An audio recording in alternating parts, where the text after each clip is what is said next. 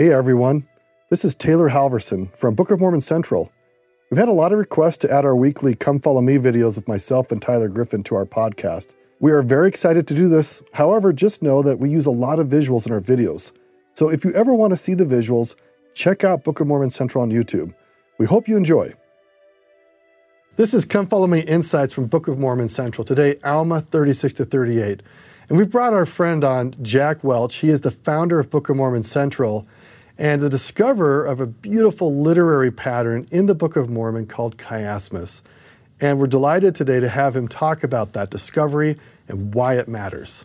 So, Jack, to begin with, many people in the world are familiar with the term chiasmus.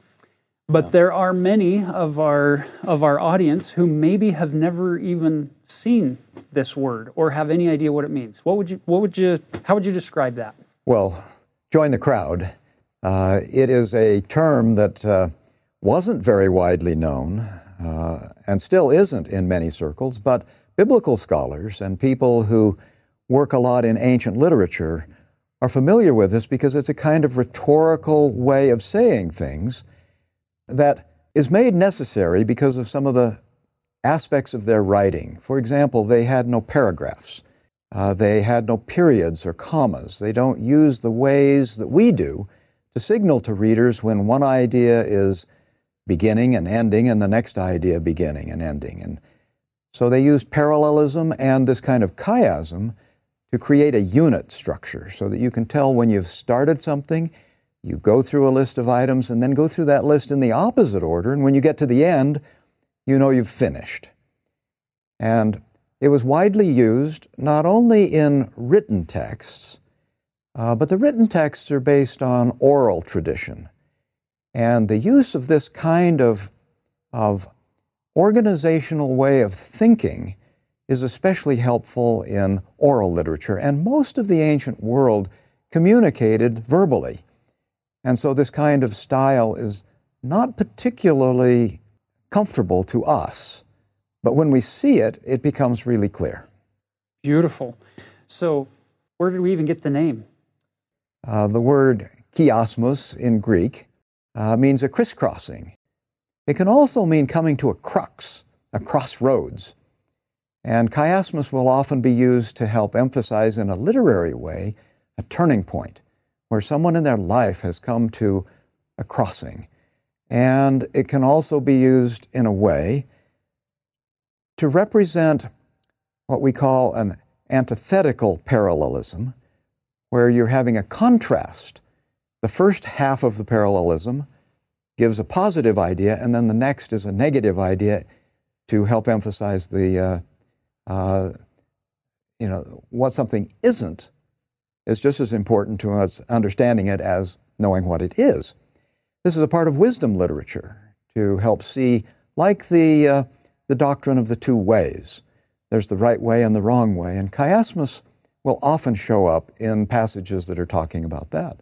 So what you're saying is it's it's kind of in, in, some ways there are a lot of there are a lot of benefits from this chiastic structure, but in some ways it's an X marks the spot, bringing people to a point, almost almost like this part of the the diagram to say, look, here are all of these aspects. Here's a turning point. Here are all of these aspects. Correct. Beautiful. Where in the world did you discover this? In the Book of Mormon? Well, in the world, I was in Regensburg, Germany, and I was a missionary. And it was uh, in Regensburg, which uh, was a center of German Catholicism and lots of uh, Catholic bookstores and educated people. And it was, as the story has been told many times, I noticed on a bulletin board uh, a, uh, a, lecture schedule for some lectures that were going to be given that summer. And one of them was on the, uh, a series on the New Testament. And my companion and I decided this would be a good way to spend our diversion day or our P day. And the one lecture that we happened to go to, the professor had just read a book about chiasmus in the Gospel of Matthew. And it was there that I first heard the word. And uh, a couple weeks later, after uh, following up on that professor's footnotes and reading and buying some literature on that, uh, that the, uh, uh, discovery of chiasmus in Mosiah chapter 5, verses 10 to 12, was the, uh, the first chiasm that was found in the Book of Mormon.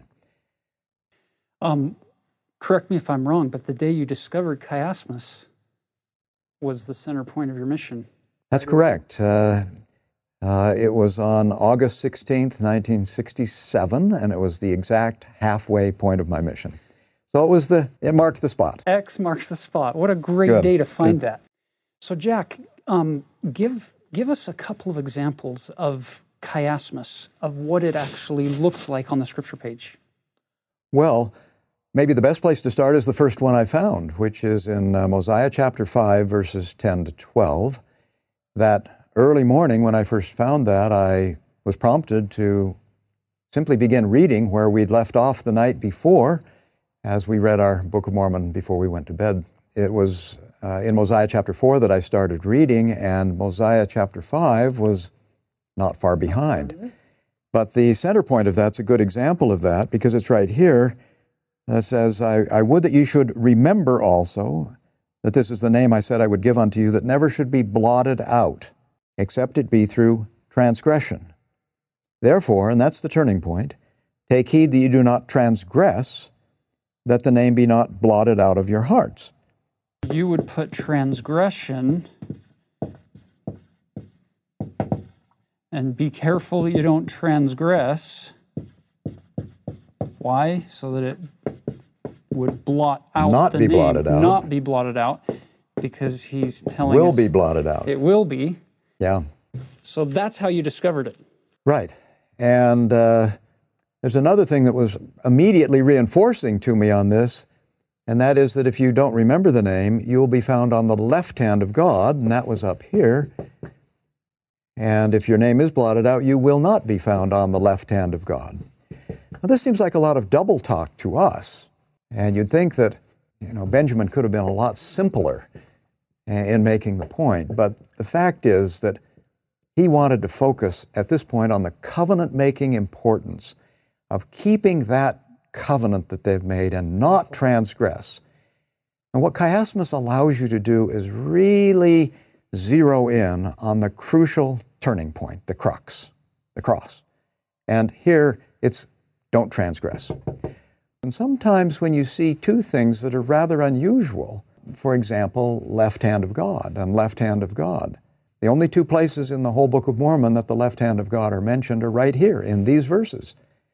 And so that uniqueness tends to enhance our confidence that the uh, passage was intentional.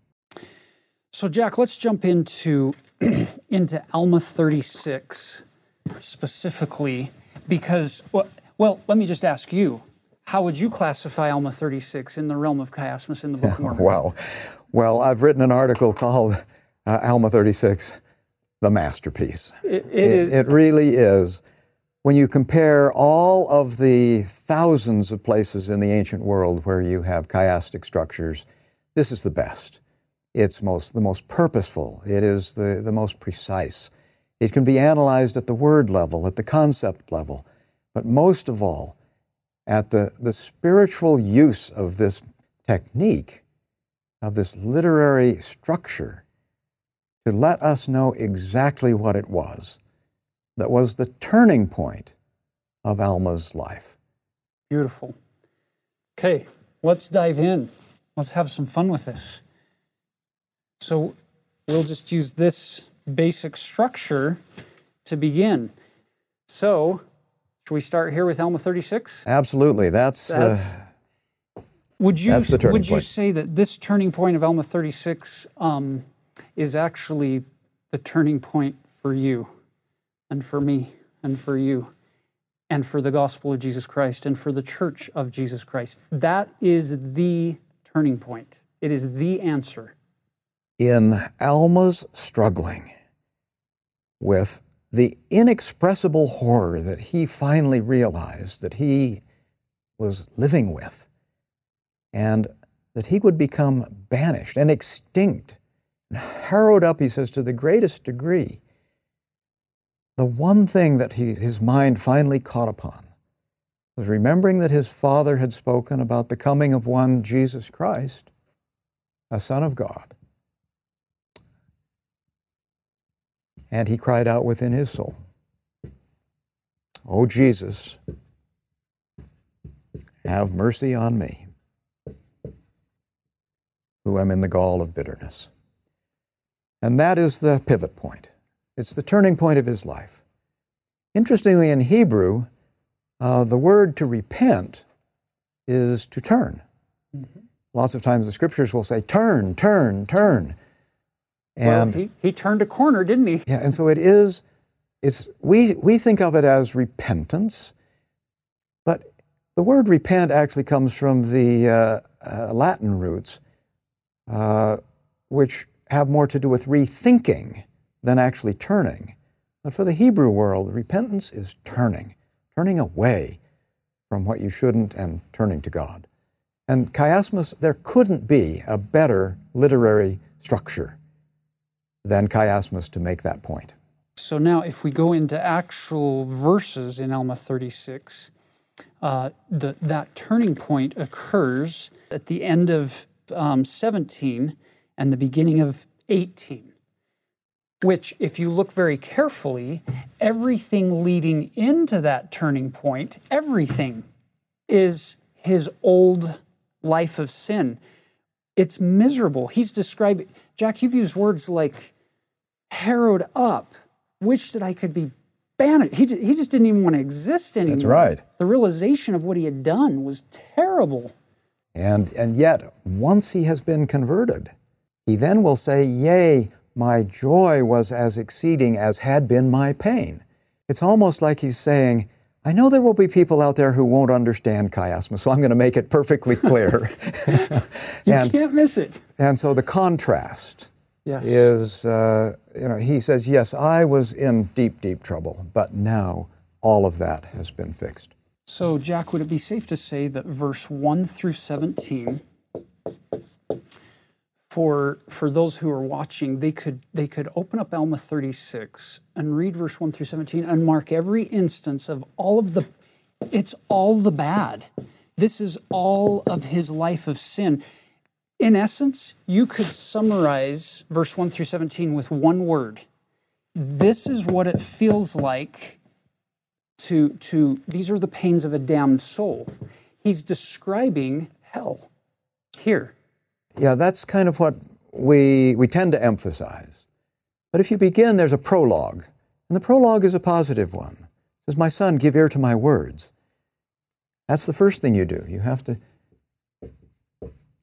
have to listen to the words and give strict heed to the commandments of God.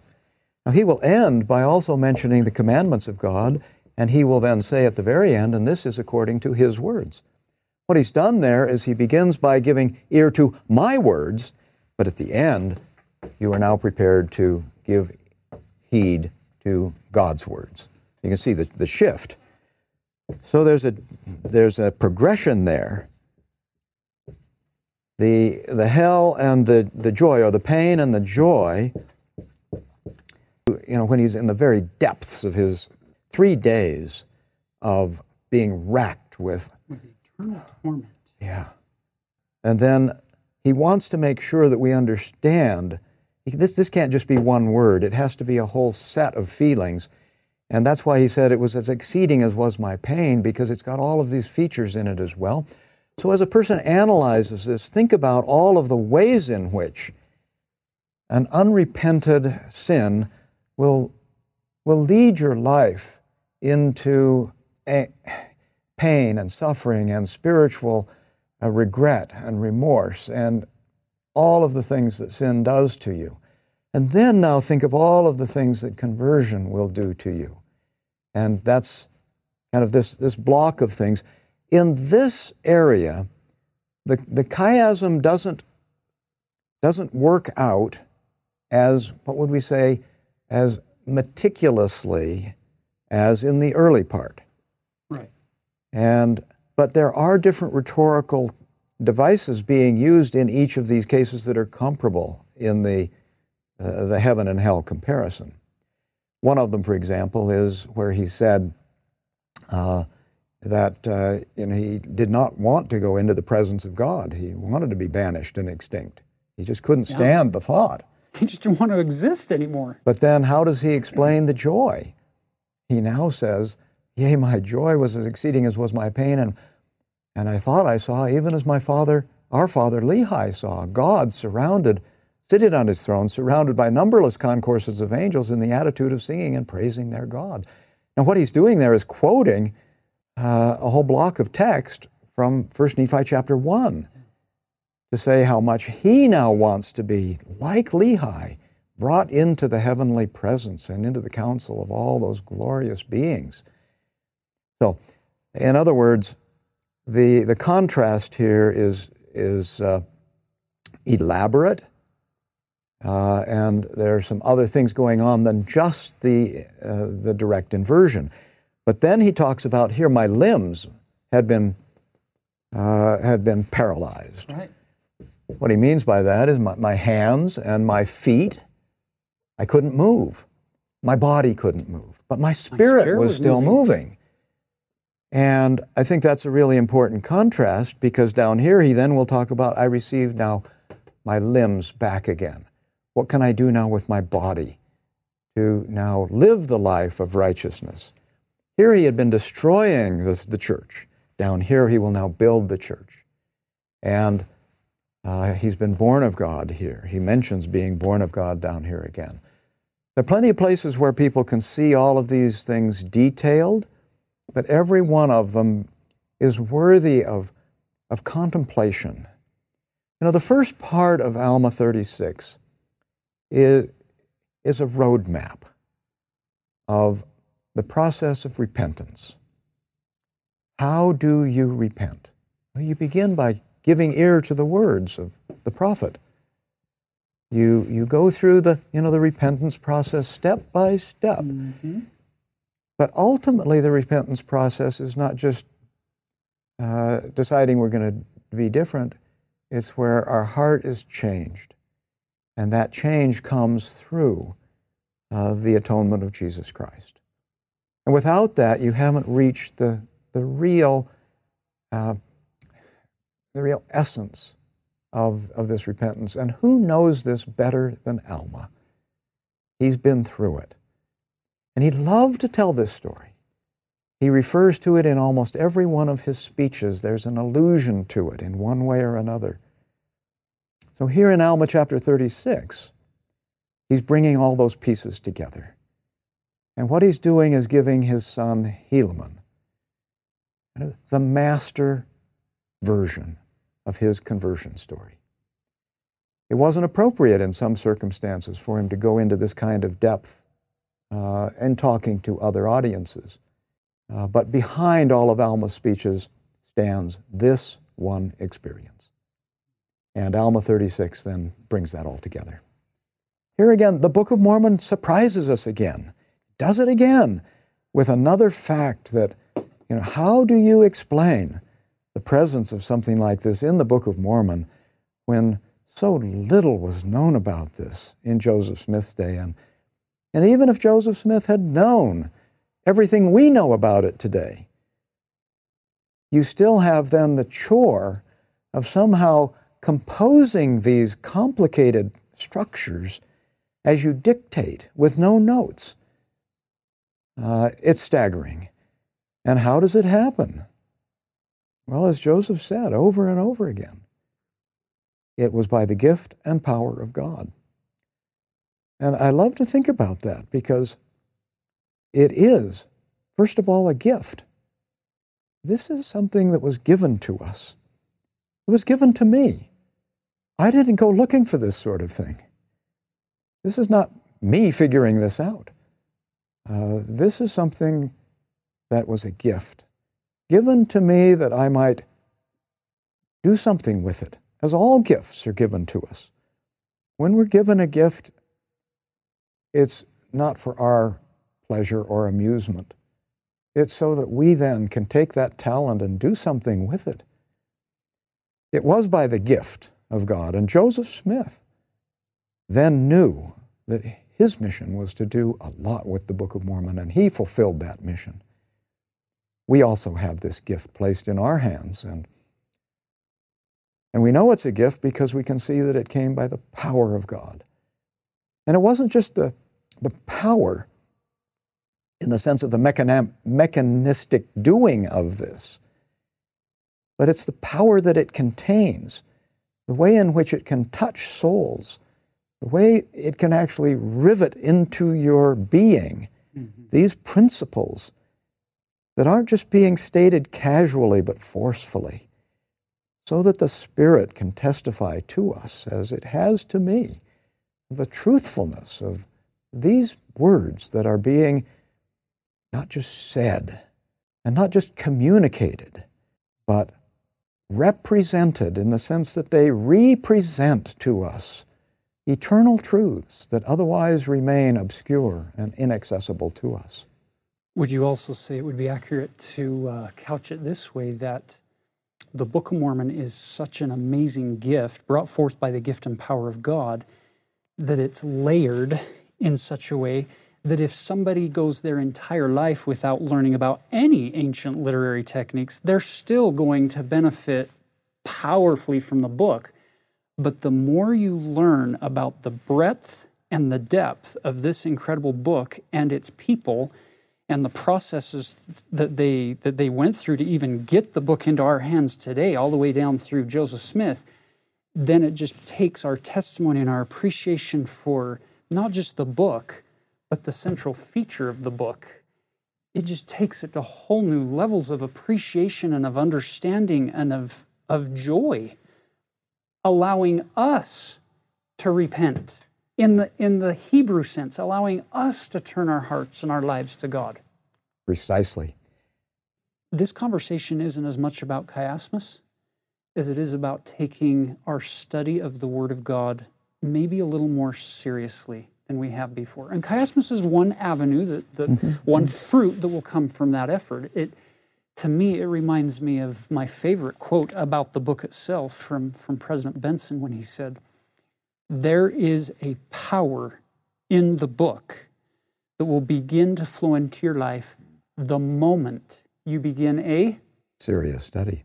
Serious study, not a blind reading or a surface quote book approach, but a serious study. If we take this seriously, we will feel that power flow into our life immediately, he says. Yeah. yeah. And you do. You take it seriously when you say, This is real. This is reality. Uh, this is not wishful thinking or fiction. This is not historical fiction. This is and, not a nice quote book. And the scriptures will even say, and is that not real? And that's the question we're all asked to, uh, to come to God with. Um, Moroni, you know, he begins, we often don't start with Moroni chapter 10, verse 3. We start with verse 4. 4. But you got to read verse 3 too, because he says, when you receive these things, oh, you have to first receive them. And that doesn't just mean get a copy, but you receive it as you welcome it into your life, as you receive these things, and as you remember the mercies that have been shown to you by God and allowing you to have these things. And that's what Alma starts with. Remember the deliverance of your, your people. He's giving you here also a model for how you can be born of God and get that testimony. And so, after doing those kinds of things, then, if you will ask with a sincere heart, having faith in God, He will manifest the truth of it unto you by the power of the Holy Ghost. Well, that's again taking it uh, seriously. Yeah, it denotes a process of serious immersion and, and conversion rather than just a drive through window event. And Tyler, let me say one more thing about how you are blessed with these kinds of insights. Uh, when I find things that I find most valuable in my life, it's when I am actually looking for something else. Mm. When I am working on an assignment or fulfilling a calling, and then recognize that the Lord has blessed me by giving me something that I would not have thought of before, so that I could then go and use it. And I've mentioned how that happened a little bit with the uh, Mosiah 5 discovery. But that's how it happened with Alma 36 as well. I hadn't noticed Alma 36 until I'd been home from my mission for about six months. And I'd been called to be the Sunday school gospel doctrine teacher in my student ward. And our elders' quorum had decided that we would go to the Manti Temple on Saturday, March the 8th. And uh, I went with them, wanting to be a good member of the quorum, but also knowing that I needed to have the strength of the temple if I was going to be a good teacher.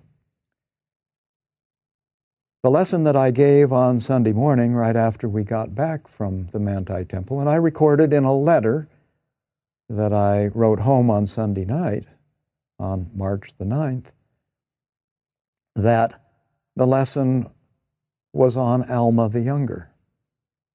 And what we had decided to do as a class was to try to put together uh, a character sketch of Alma the Younger. What was he like? Did he get mad? You know, what are his skills? How was he like us or different? What can we discern from his words about what kind, what it would be like to meet him in person? So I was reading through a lot of Alma material, not looking for chiasmus, but trying to understand Alma. And in my letter home that Sunday night, I explained going to the temple and how I was very happy that I had gone, and felt that I had received direction in some decisions I was making in my life.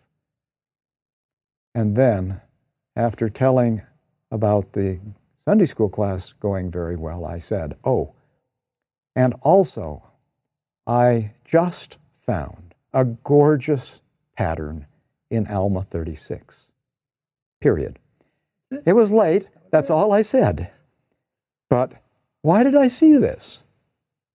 I mean, I was reading in this uh, reprint of the uh, first edition of the Book of Mormon. I like to do that, but you can see here my pencil notations in the margin going down uh, the elements in Alma 36 that I wrote that very day as I was reading through this, looking for something else, only to be overwhelmed with the recognition of the turning point with the marking there on the top of page 325. And basically, these elements would then become the initial presentation of the chiastic structure of Alma 36 in the BYU Studies article. That presentation has been refined by myself and other people over the years, but here it was.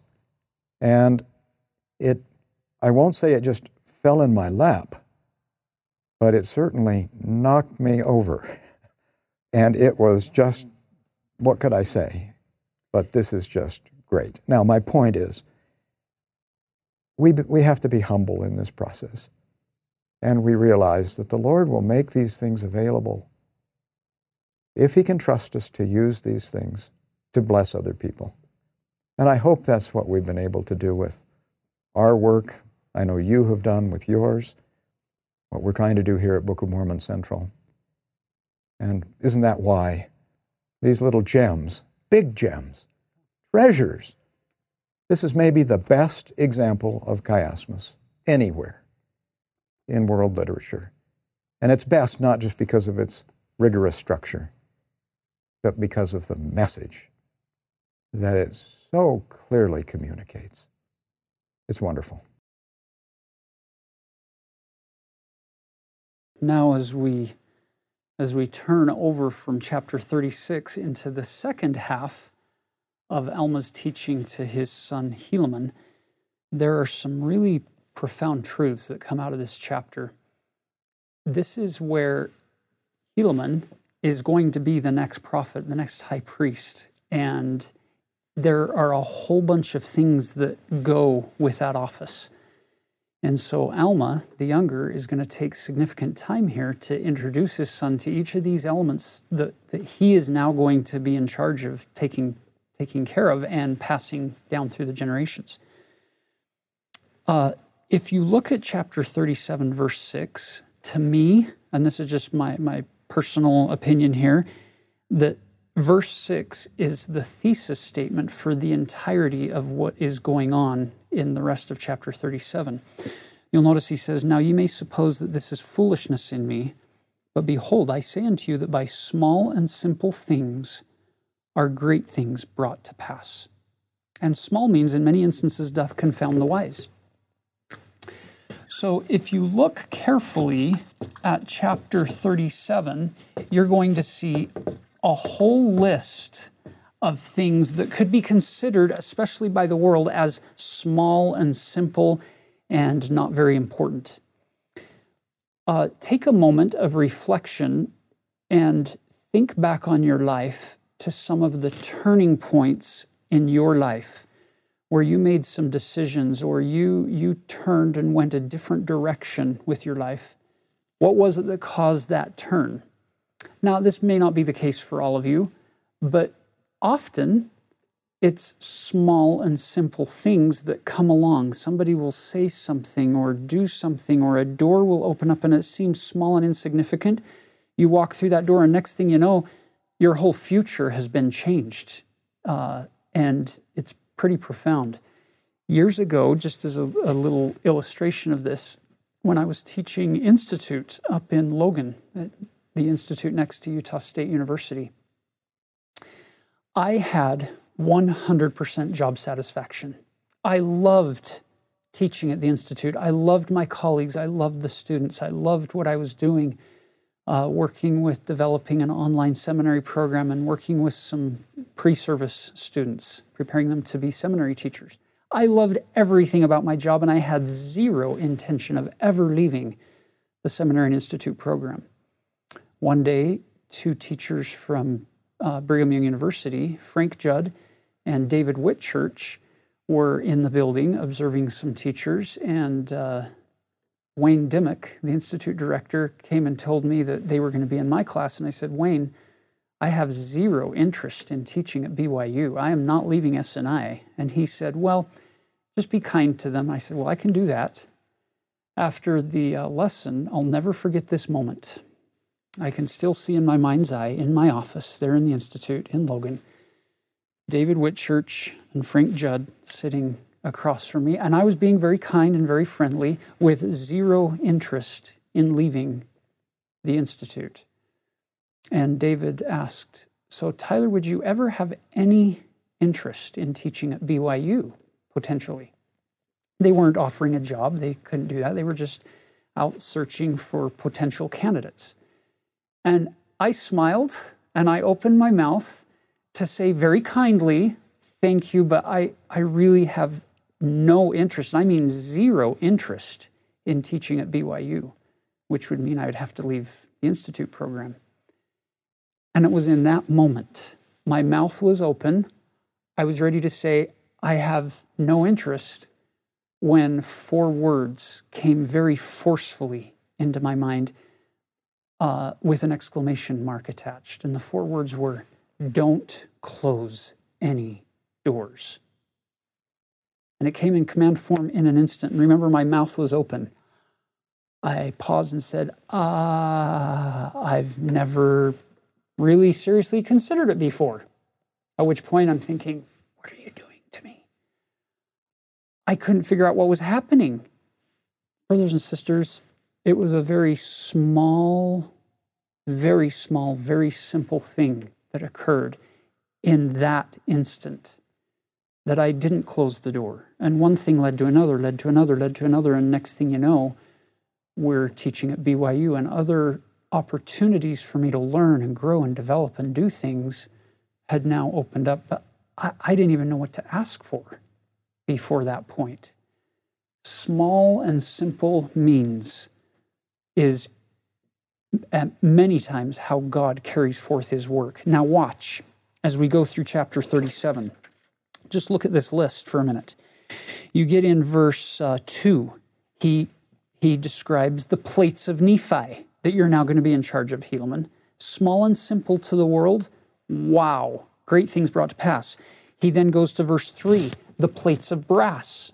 You're going to be in charge of taking care of those. Small and simple, great things brought to pass. You'll notice then in verse 8, he says, Now it has hitherto been wisdom in God that these things should be preserved, for behold, they have enlarged the memory of this people. These plates, these scriptures have been preserved because they enlarge the memory of this people. Small things, great things brought to pass.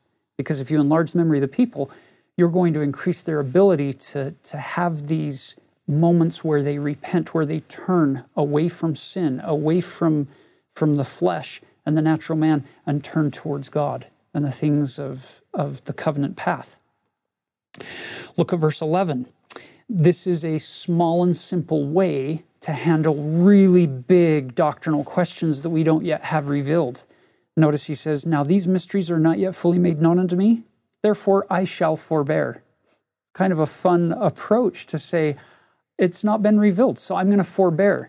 Because sometimes, brothers and sisters, we get so caught up in the deep and, and eternal mysteries when we really don't know. It's kind of like uh, kindergartners sitting on the playground talking about principles of quantum physics just because we learned how to count to 10 there are some things that are revealed and there are others that aren't. And it, quite frankly, it doesn't do us much good to spend a ton of time in our classes uh, hypothesizing or, or guessing about things that we really don't know. So Alma shows us a beautiful pattern here. I'm, I'm going to forbear. I don't know.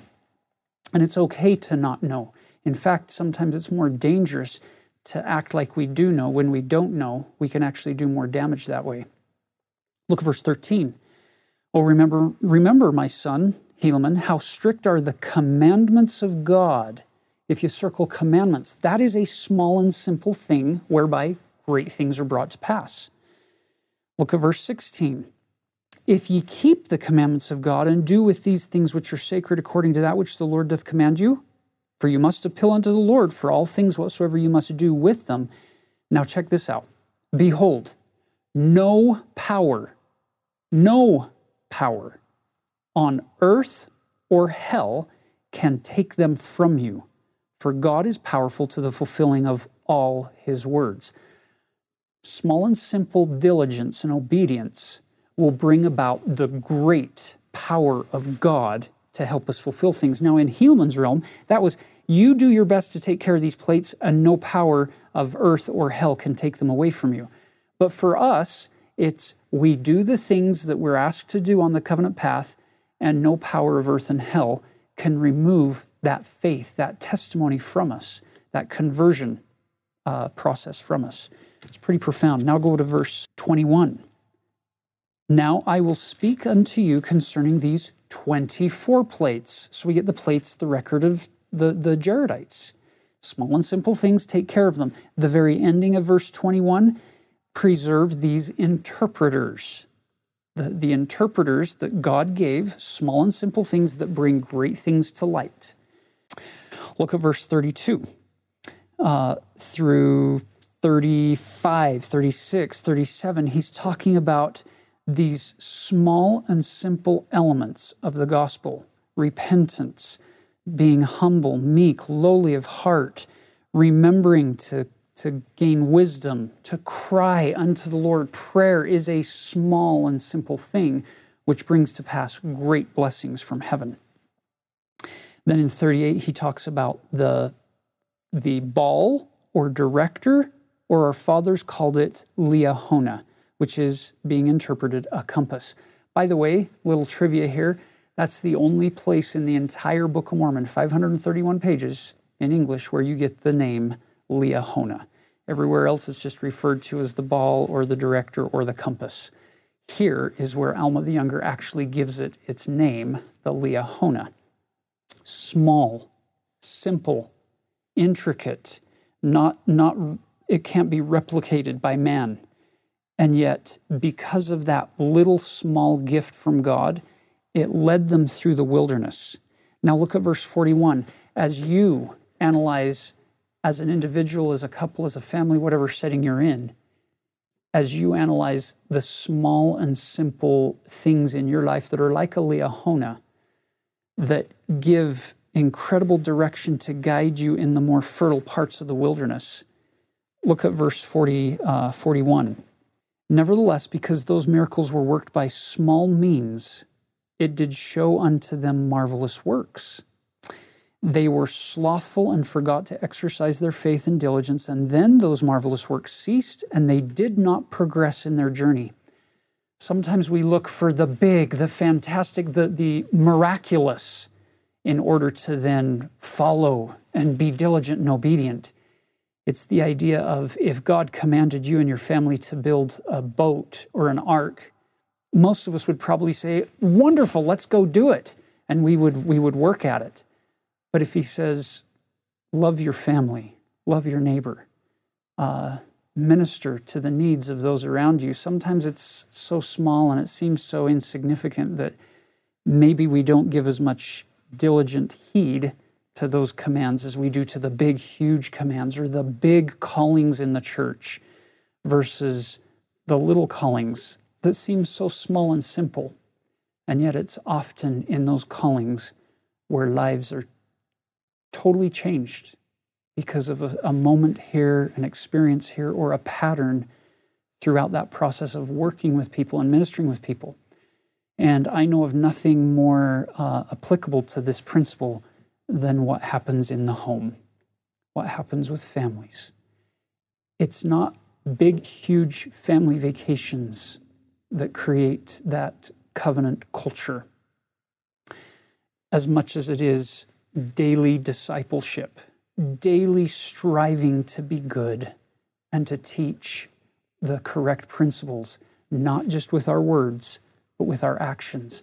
And when we see each other struggling and then repenting and granting forgiveness to each other and moving forward collectively as a group, great things are brought to pass.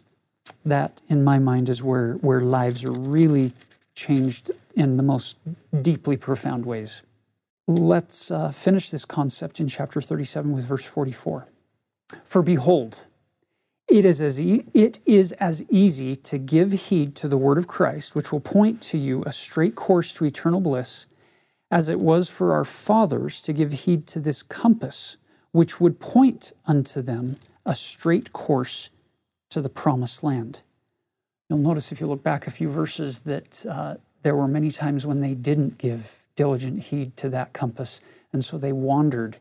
And Alma tells Helaman here that they spent eight years wandering because they didn't take a direct course, because they didn't give heed to the words and to the direction given on the Liahona.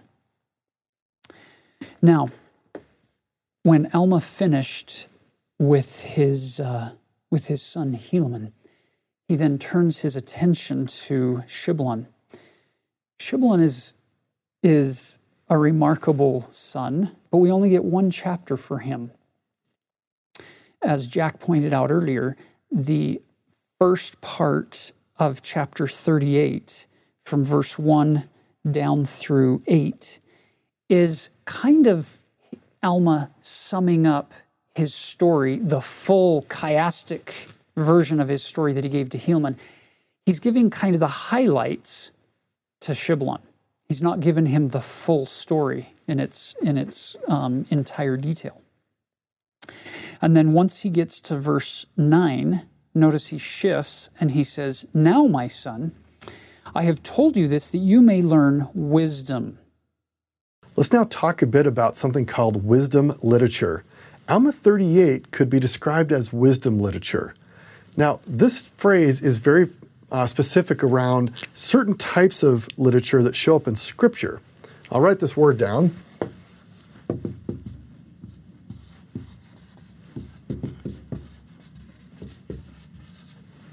For example, the book of Proverbs.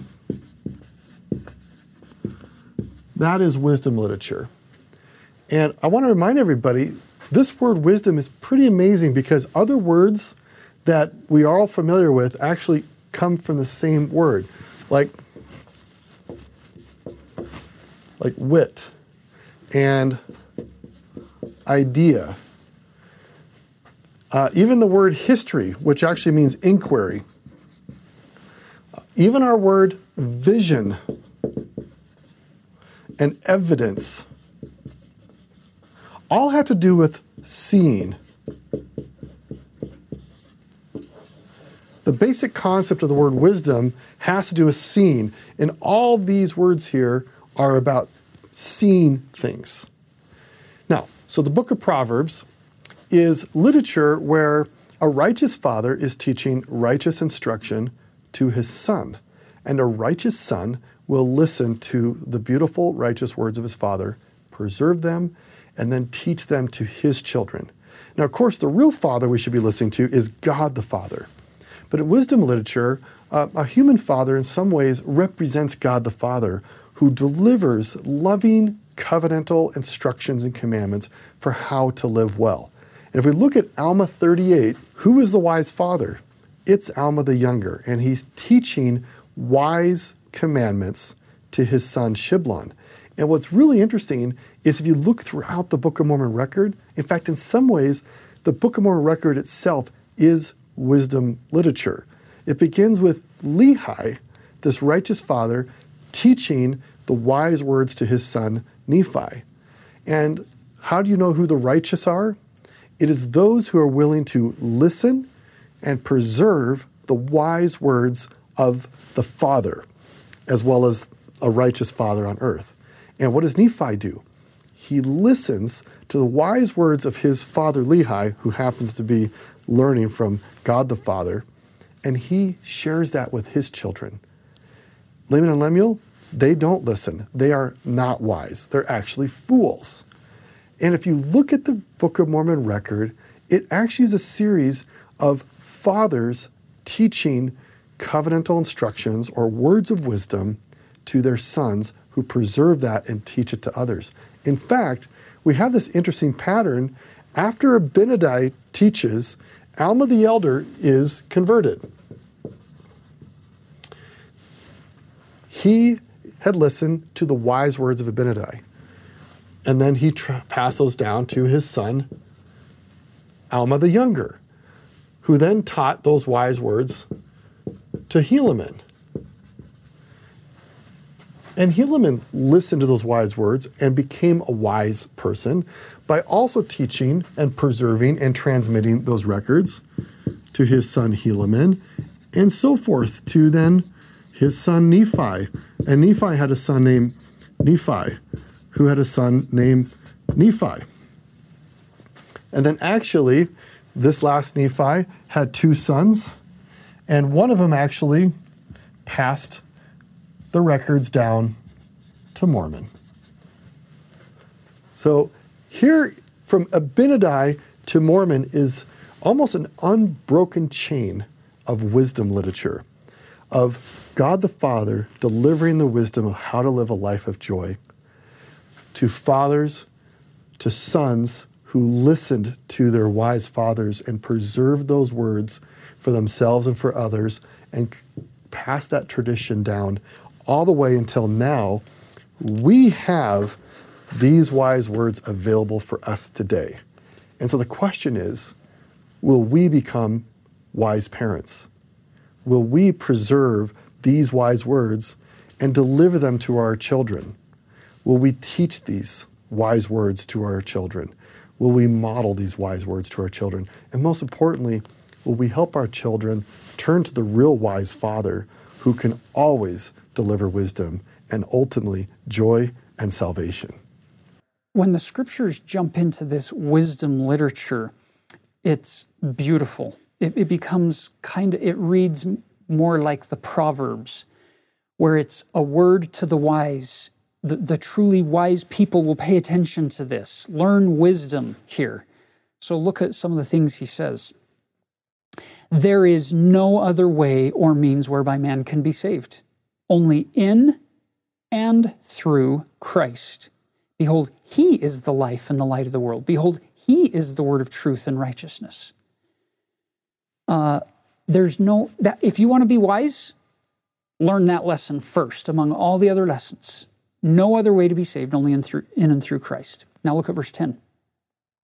And now, as you've begun to teach the word, even so, I would that you should continue to teach. And I would that you would be diligent and temperate in all things. You're starting to sense something, this father talking to his son Shiblon, he's noticed some things in his son's uh, character, um, and he's addressing those and teaching him wisdom. Look at verse 11. See that ye are not lifted up unto pride. See that ye do not boast in your own wisdom, nor of your much strength. In other words, Shiblon's a pretty smart guy. He's pretty strong. He's pretty effective as a missionary. They're, they're on this mission, right? Among the Zoramites, when this is this story is being inserted. Look at verse 12. Use boldness, but not overbearance.